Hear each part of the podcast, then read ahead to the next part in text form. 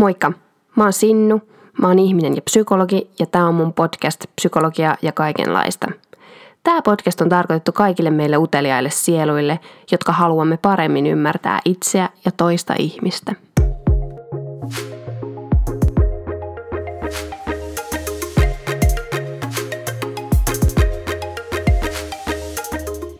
Tänään mulla on aivan erinomainen vieras täällä paikalla, nimittäin Word-tiedosto, jossa on kuulijoita saamiani kysymyksiä. Eli tänään mä käyn läpi näitä teiltä tulleita erinomaisia mielenkiintoisia teemoja ja kysymyksiä, joista suurin osa liittyy aikaisempien jaksojen aiheisiin. Kiitos niiden lähettäneille ja jatkossakin mulle saa lähettää joko kyssäreitä tai aiheehdotuksia tai pohdintoja, mitä nämä jaksot on herättänyt, niin siellä SinuSofia Instagramissa. No, en tiedä. Suoraa asiaa varmaan sitten. Tässä on siis 10 kyssäriä. Oikeastaan tämä ensimmäinen on kommentti. Mä luen sen nyt. Hei, tuli mieleen tuosta sun biseksuaalisuusjaksosta. Moni ei enää määrittele biseksuaalisuutta siten, että olisi kiinnostunut vain naisista ja miehistä. Sukupuoli ei kuitenkaan ole kaksijakoinen asia, ja itse muun sukupuolisena tuntuu aika ulkopuoliselta. Monet käsittää nykyään biseksuaalisuuden esimerkiksi siten, että on kiinnostunut oman sukupuolista ihmisistä ja eri sukupuolisista ihmisistä kuin itse on.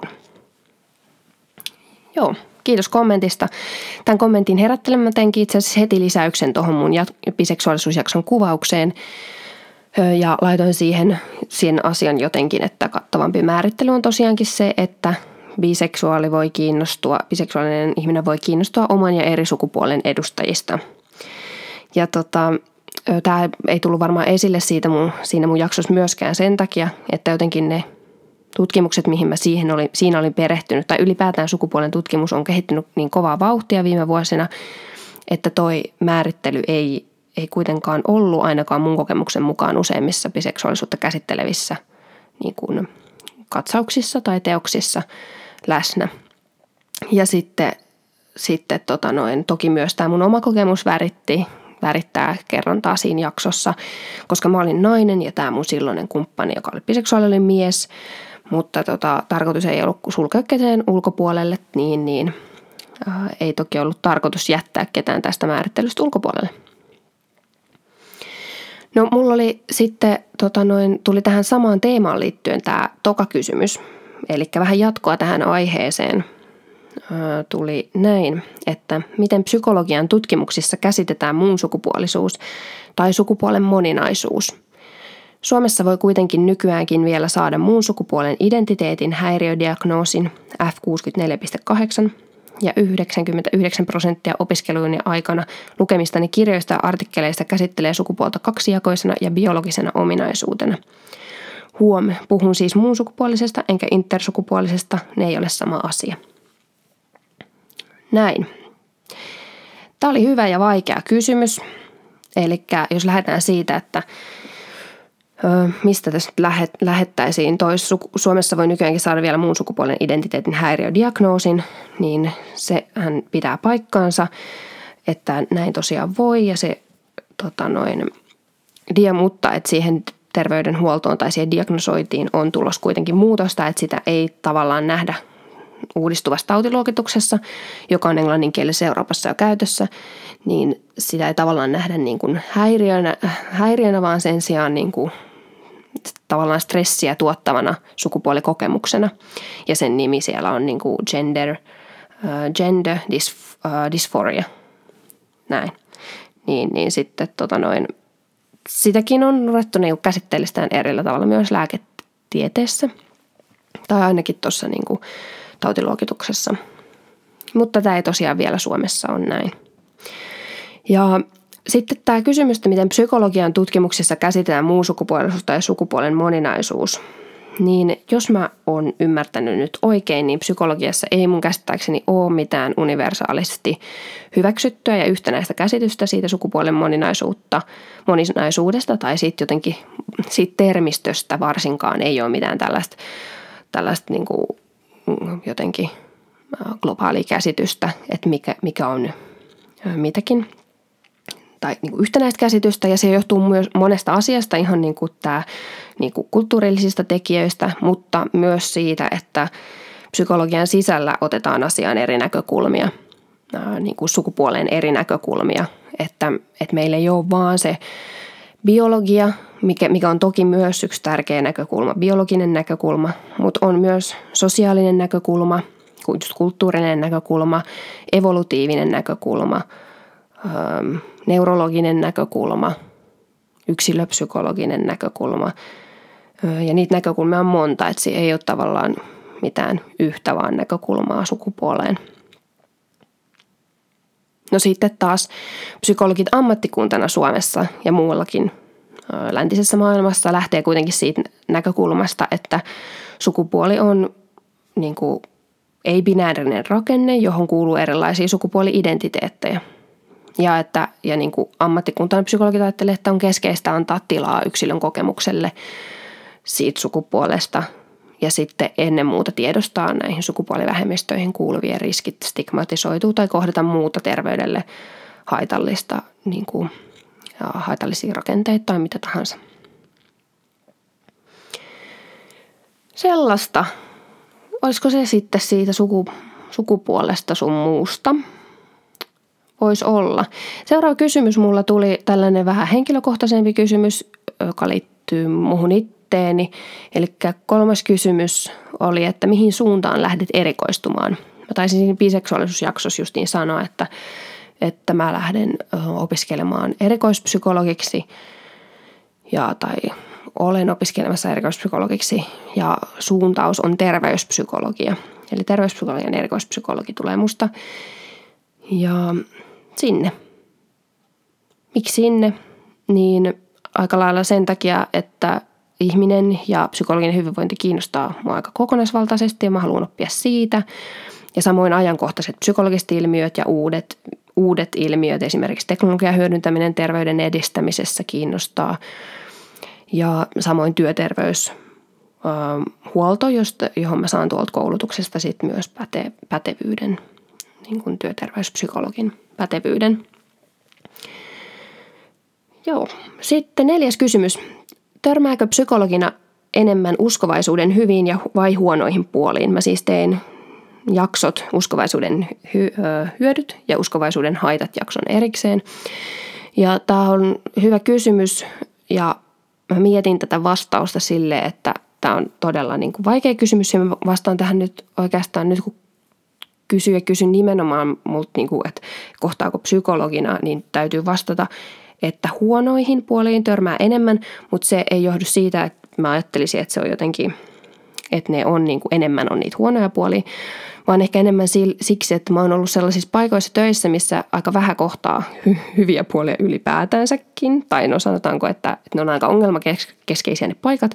Mä oon ollut psykiatrian osastoilla ja sitten niin kuin oikeuspsykiatrian osastoilla.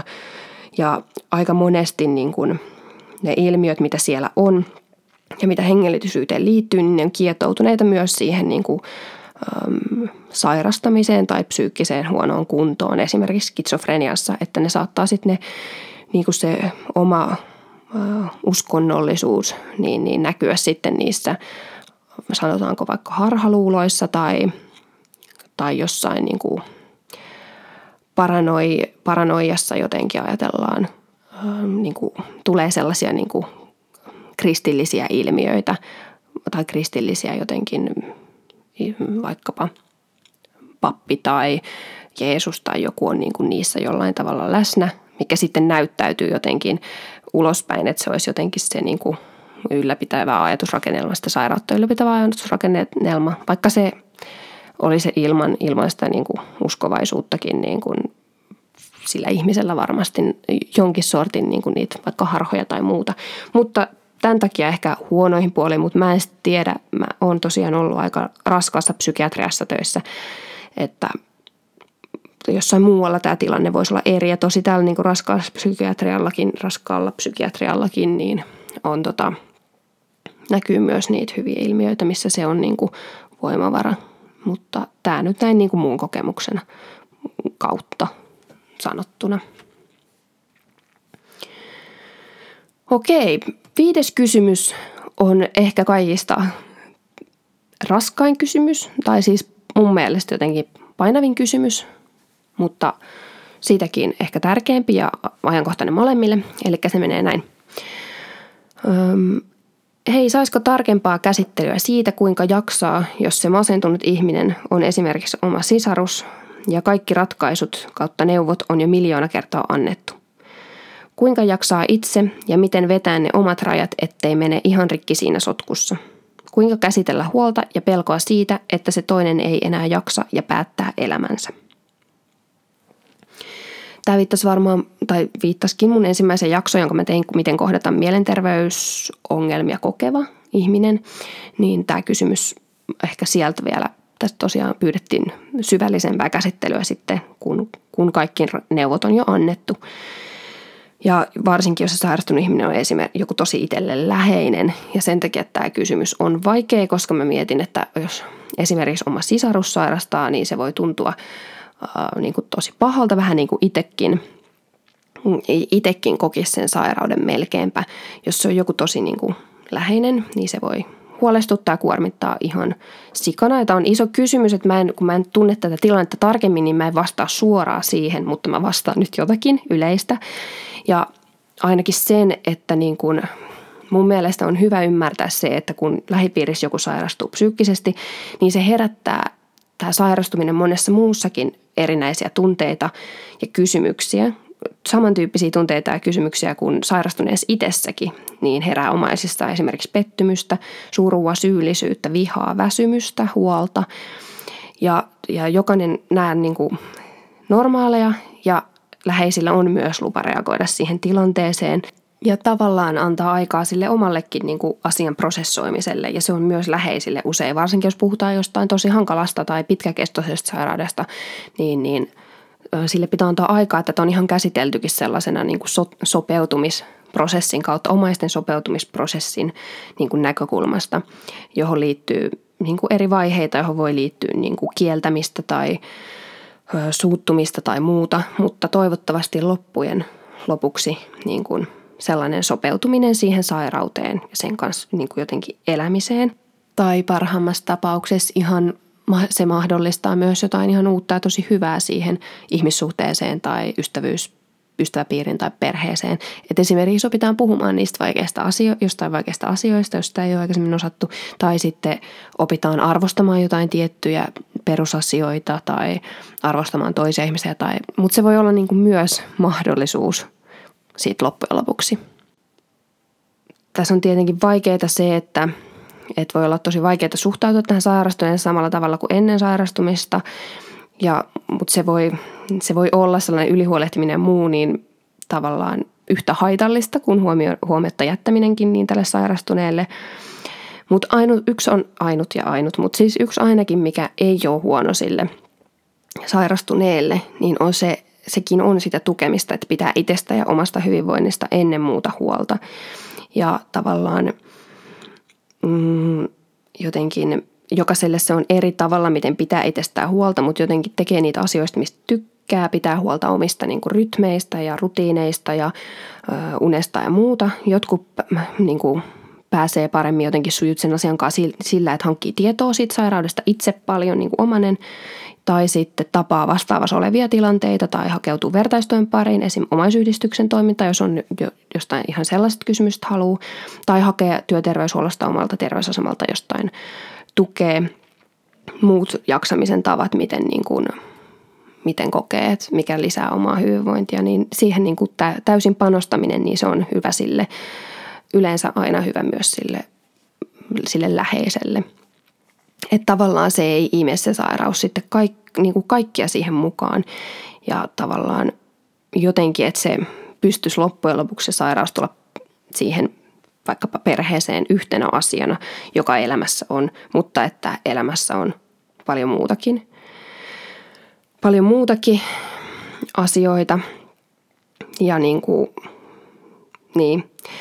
ehkä niin kuin vähän rajusti sanottu, mutta niin kuin jotenkin se vaatii sen, että hyväksyy jotenkin sen, että mitä itse ei voi tehdä jotenkin tästä kysymystä. Mun mielestä huokuu, että tämä ihminen haluaa niin kuin auttaa tosi paljon ja antaa neuvoja ja tarjoaa ratkaisuja ja muuta, mutta tavallaan ehkä se kuitenkin se pohjalla on se tärkein, että jotenkin ei kuitenkaan niin kuin tuputa. Tai usein sellainen niin kuin herättää vaan tosi paljon vastareaktiota, vaikka se onkin vaikeinta nähdä, että esimerkiksi jos vaikka tällainen, kun psyykkisiin sairauksiin liittyy usein sairauden tunnottomuutta tai sairauden kieltämistä tai sitten ei ota hoitoa vastaan tai vaikka tarjottaisikin tai jotain muuta vastaavaa, että tuohan on ihan tosi vaikea niin kuin läheisen sitten niin kuin jotenkin hyväksyä ja se voi huolettaa ja surettaa. Mutta sitten se niin kuin puskeminen jotenkin voi aiheuttaa sen, että myös se niin kuin sairastunut kokee, että hoitotaho ja sitten jopa ystävät tai perheenjäsenet olisi häntä vastaan. Ja sitten se herättää usein enemmän vielä vastustusta kaikkia tarjottuja apukeinoja kohtaan. Joo, mutta varmaan tuollainen ihan pelko siitä sit myös siitä elämänsä päättämisestä, niin voi olla ihan sellainen, että jos siihen on aiheellista epäilyä oikeasti, niin sitten tietenkin voi soittaa vaikkapa niin kuin terveyskeskuksen tai mikä se nyt ikinä onkaan, jopa hätänumero jossain tilanteessa, mutta muuten varmaan myös sellainen hyväksyminen, että siinä tilanteessa ei se läheinen kuitenkaan pysty loppuviimein päättää siitä toisen ihmisen elämästä. Ehkä se on sellainen niin kuin pohja niin kuin ajatus, jonka päälle voisi rakentaa jotain kaikkea huolenpitoa ja muuta, mutta en mä oikein tämän enempää tästä osaa sanoa, mutta itse asiassa mä katsoin tuolta Mielenterveystalon sivulta, löytyy tällainen kuin työkaluja mielen hyvinvointiin ja sieltä löytyy kaikkia niin kuin, luettavaa ja tavallaan harjoitteita, joita voi sit niin kuin hyödyntää siinä oman hyvinvoinnin lisäämisessä tällaisessa tilanteessa. Eli Mielenterveystalo ja työkaluja mielen hyvinvointiin. Sieltä voi käydä katsoa lisää, siitä voi olla hyötyä tällaisessa tilanteessa oleville. Jees, sitten 6. kysymys. Moikka. Meinasin aiemmin toivoa jaksoa psykologien jaksamisesta, mutta sitten teitkin tuon auttajajakson. Mahtavaa. Semmoista jäin miettimään, että ymmärtääkseni psykoterapeuteilla on omat työnohjaajat, niin eikö psykologeilla ole? Vaihteleeko se? Se on varmasti iso voimavara. Joo, psykologeilla on työssään kyllä myös samoin lähtökohtaisesti aina se työnohjaus. Joskin sen määrä ja muoto vaihtelee, esimerkiksi saako yksilötyönohjausta vai ryhmätyönohjausta. Ja se on totta kai iso voimavara. Ja esim. Mun työnohjaus lastensuojelussa on nyt tällä hetkellä sellaista, että ryhmässä kerran kuukaudessa käsitellään 2 psykologin tuomat keissit siihen. Ja niihin saa sit paljon tukea ja muuta. Ja siitä on valtava apu siihen työntekemiseen. Joskin mä en voi millään kuvitella sen riittävän. Ja mä saan kyllä itse esimieheltä, koska mun esimies on kiva ja ymmärtää erittäin tällaisen asussa aloittavan psykologin tarvitsevan ohjausta, niin mä oon saanut sitten ihan myös yksilöohjausta kaikkiin tilanteisiin ja niiden herättämiin tuntemuksiin esimerkiksi. Mutta joo, kyllä työnohjausta on.